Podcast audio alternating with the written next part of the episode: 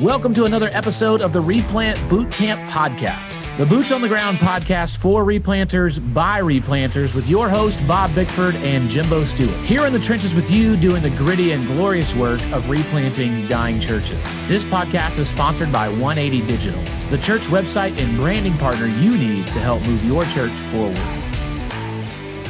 Woo! Pig Sooie!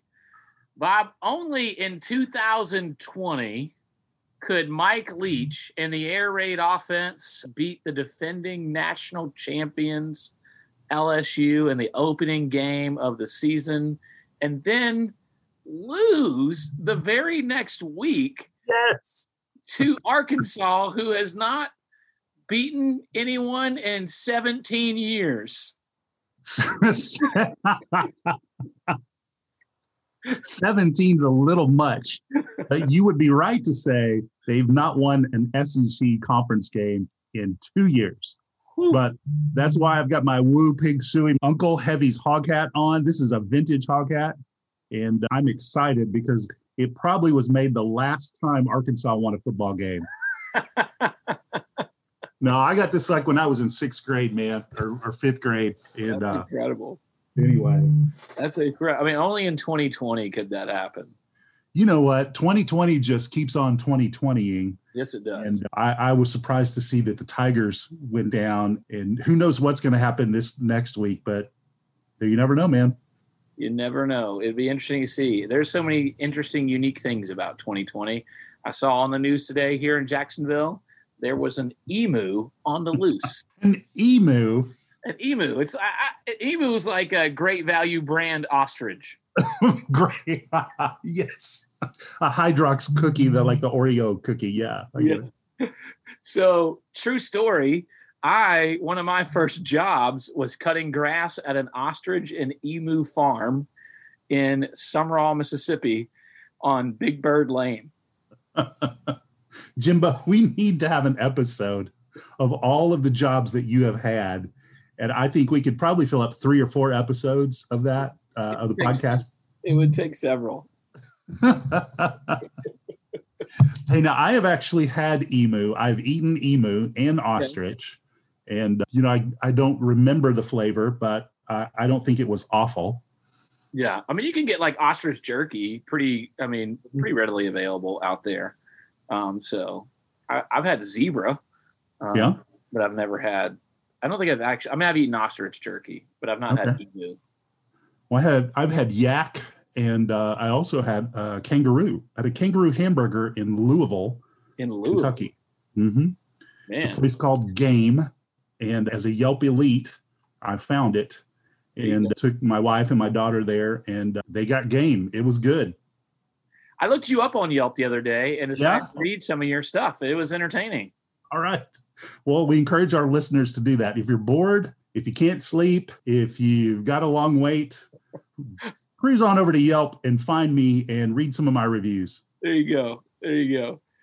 All right. Well, Bob, we're continuing the change leadership conversation today. And we have walked through several steps. We've walked through stop and pray is the first one.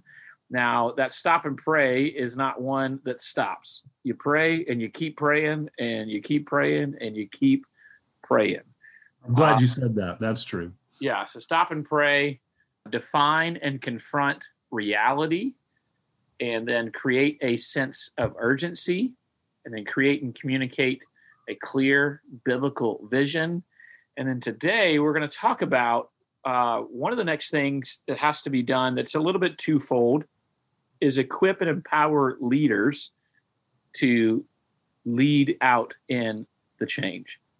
Now, one of the things that has to be done with this is processing barriers to that. There are things that might get in the way of that. There are lots of things that can keep people from happening and their processes. And then part of that's even dealing with bullies and dealing with issues in the church and leadership and making sure, basically making sure you can clear the tracks, put some coal in the engine, and realize that you're not the engine, the the church, the people. You're equipping the saints to do the work of ministry, and this is where you really shift into that idea of equipping saints to do the work of ministry. So you and your leadership, you, the whole church has prayed. You have looked at what reality is. You've defined it. You've confronted it. You've communicated a sense of urgency. Everybody feels the urgency. You've built a team together. That's the other piece I said. I forgot to say we've built a team together, and we, with that team, we've come up with a compelling vision. Now it's time to start putting some things in place. But we got to get the tracks laid good. We got to get some coal in the engine so we can get the train finally moving towards some change. One of the things you got to consider in this is there are a lot of barriers that will get in your way. When you start to lead change, you will, everybody say will with me. Will. You will experience pushback. That's right. And it's, you know what? It will come from unexpected places. You can tell the naysayers in a meeting, they've got their arms crossed, they've got the scowls on their face, etc. But here's one thing that I found true, and I hear that it's true in plants and replants and established churches. The people who advocated for you to be there and be their pastor, the people who went to bat for you and stood up and said, This is the guy we need, we need to call this pastor, often can become the people who become your adversaries. Mm. Yeah, I, as a matter of fact, I was talking with a guy today who is taking the step that I think is wise in he is brand new at a church revitalization. And so he asked the pastor search team to serve with him for one year as a transition leadership team. Yeah. Yeah, I did that too. And I called them the pastor liaison team. Mm-hmm. And we kept the, the the folks there and the chairman who became really like a pre-elder for me. And one of the reasons why it's so important, and I, I'm a big advocate for it, I think that the pastor typically in an established church doesn't he's an ex officio member of every committee but he mm-hmm. has no committee by which he can actually move business through the church and so if you can establish this ad hoc committee mm-hmm. that can become a committee that then you can help establish movement through the church by recommendations so i think it's a really smart smart deal i'm an advocate for that and that even speaks a little bit to one of the barriers that can keep the train from moving restrictive governing policies. When you have governing policies that are so restrictive that you can't get anything done, how do you remove that barrier? Yeah, one you you got to point to it and say, "Hey, I think this is a barrier," and then to get other people to affirm it. And typically, most everyone will, will be able to agree with you if it's a if it's a barrier that deals with a a logistic or something that is is not threatening to the power brokers i would say. So like for us it was a vacuum cleaner. We couldn't you know i think i shared the story in previous episode. We, we didn't have a quorum yep. we couldn't vote to approve a vacuum cleaner fortunately the janitorial company had one so we we were able to wait a month and then vote on the vacuum cleaner but we really use that as a fulcrum to kind of leverage hey i think we got to make some changes about the way we make decisions what if we only voted on things that are significant in the life of the church, and we let the committees make the day to day decisions re- within the realm of their authority and their budget. So, what I would say is look for those opportunities. Don't make a big deal out of them, but also just point to them and go, I think this shows that we need to make a change in the way we make decisions.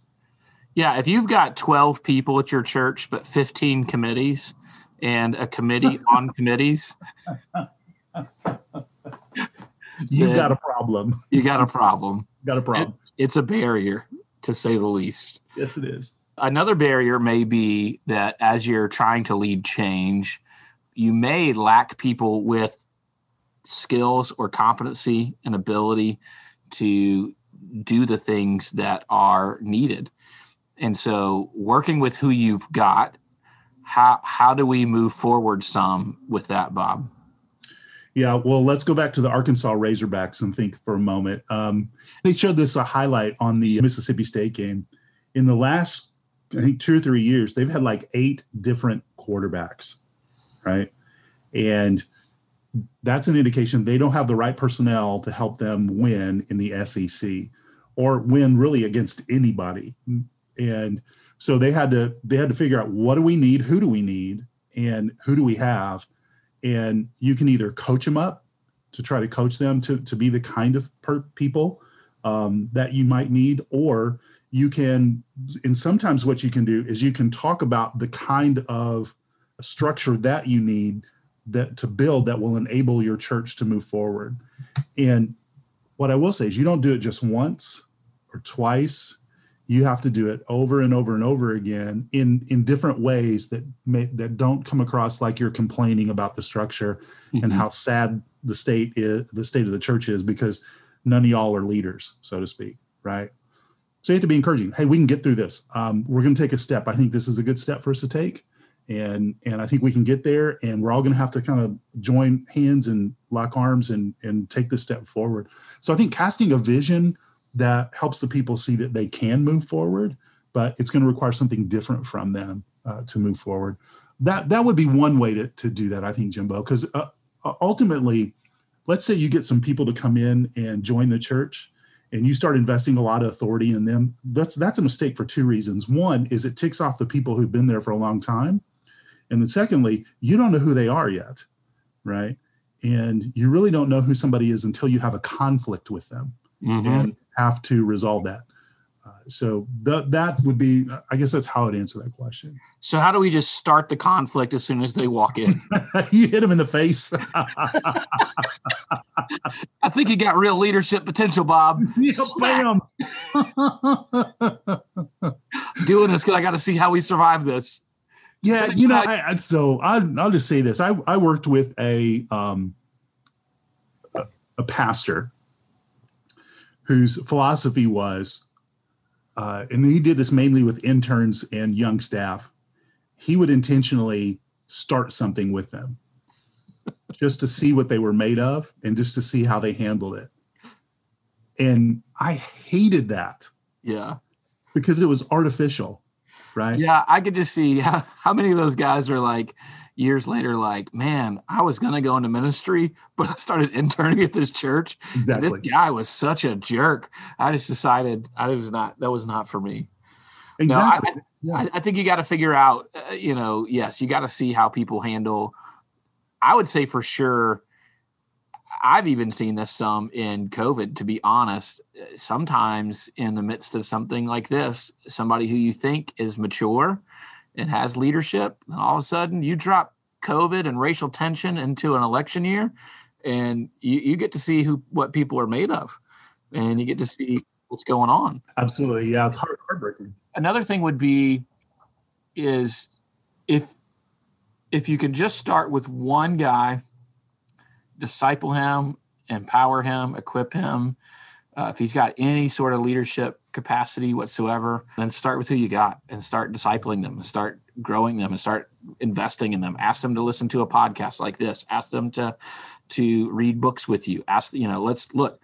I need I need somebody to come alongside and help me with this. So um, read this book with me and let's talk through it. Let's let's think through and uh, work the best you can with with what you've got to because honestly and this is what i always go back to in ephesians 4 11 through 16 that's the job description to equip the saints to do the work of ministry. So part of that you got to figure out how that is. Uh, we've you know we've had leveling the ministry was a book we did an episode on different things like that look into all those sorts of things.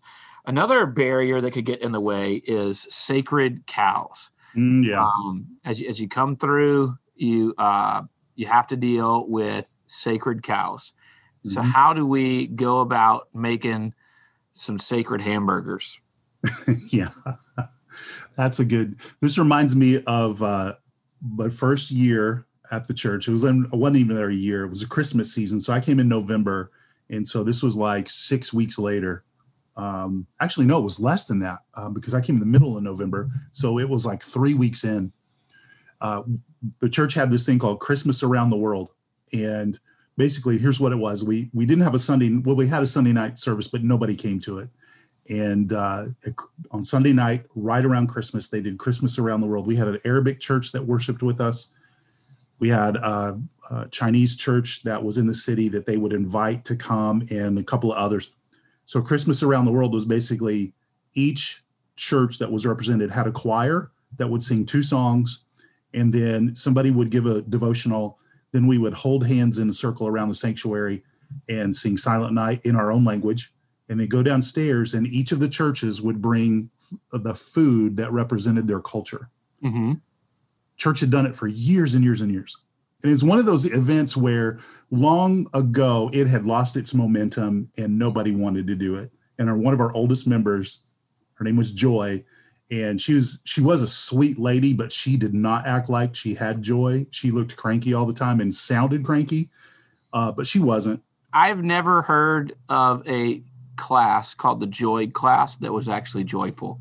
I've heard of I've heard of lots of Sunday school classes named the Joy class. Yes, uh, but usually they're not very joyful. Well, at our our church, we had a class called the Willing Ones, and they weren't. so anyway, Joy, she goes, you know, we're we're supposed to do this uh, uh, Christmas around the world, and uh, she goes, but I'm just going to be honest, I don't I don't want to do it, and I don't have time to do it, and and I don't I'm too tired and I'm too old, and I'm not going to do it. Right? Okay, and uh, and so I, in my experience in ministry, I made the promise a long time ago.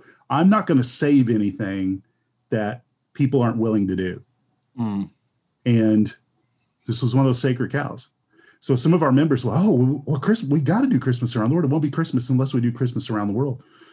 So they rallied, they got it together, and bro, it was just awful. I mean, it was, uh, it was just bad. Uh, there are lots of things I could say about it. So the best way to make gourmet hamburgers out of sacred cows is to let the cow die. Yes, absolutely. Absolutely. One that was interesting for me is uh, when you have no context, you have no, you don't have enough traditional Baptist history. I did not have enough traditional Baptist church history coming here. And all of a sudden, the Lottie Moon March starts. You have no idea what's happening. Wait, so I don't even know about the Lottie Moon March. I had never heard of the Lottie Moon March until all of a sudden like half the church gets up on cue. They all know what to do. I don't know what to do. Nobody gave me a heads up that this was going to happen. and everybody goes to the back of the sanctuary and then marches down the center aisle to drop their Lottie Moon offering in the offering plate, which is cool, I guess. But I mean, I I was super confused at the time as to oh, it why this broke out. Like you were preaching and it broke out, or you doing a it's song? like in the middle of the service, like in the worship, the song portion. There's like two songs, and then all of a sudden, like everybody just stood up and starts walking to the back of the sanctuary, and I'm sitting there thinking, like, what what's happening right now? and and then they come down and drop their money. And Audria, who is my Baptist history expert, uh, she she just elbows me and goes, "It's called the Lottie Moon March." I was like, "Okay, you got to give me a heads up about these things because I don't know about these things." So anyway, all right. So sacred cows, you have to deal with sacred cows. One of the other things you got to deal with is bullies. Yep. Sometimes you're going to walk in, and I was talking with a friend recently, new at a church, who was telling me about a guy who's like treasurer and on four other committees and like I mean basically runs the place. Yeah. And him and the pastor have maybe some disagreements about how things are supposed to go and uh, all of a sudden this guy's got more of the reins than you do, right? Yes. He's got the keys and the checkbook so you don't get paid and you get locked out. and and so sometimes you have to deal with some of those things head on I know this is your favorite subject to talk about. Oh gosh. And so just give us a quick quick synopsis. What are some things we can do to deal with bullies? So in reality, most of the time in a dying and dysfunctional church, all of the healthy leaders have left the building. Hmm. What you're left with is people who grew up in the church, are loyal to the church as a family, and don't want to see it die. And so they're keeping it going. And then you have bullies that ascend to positions of power or controllers, kind of the same type of personality.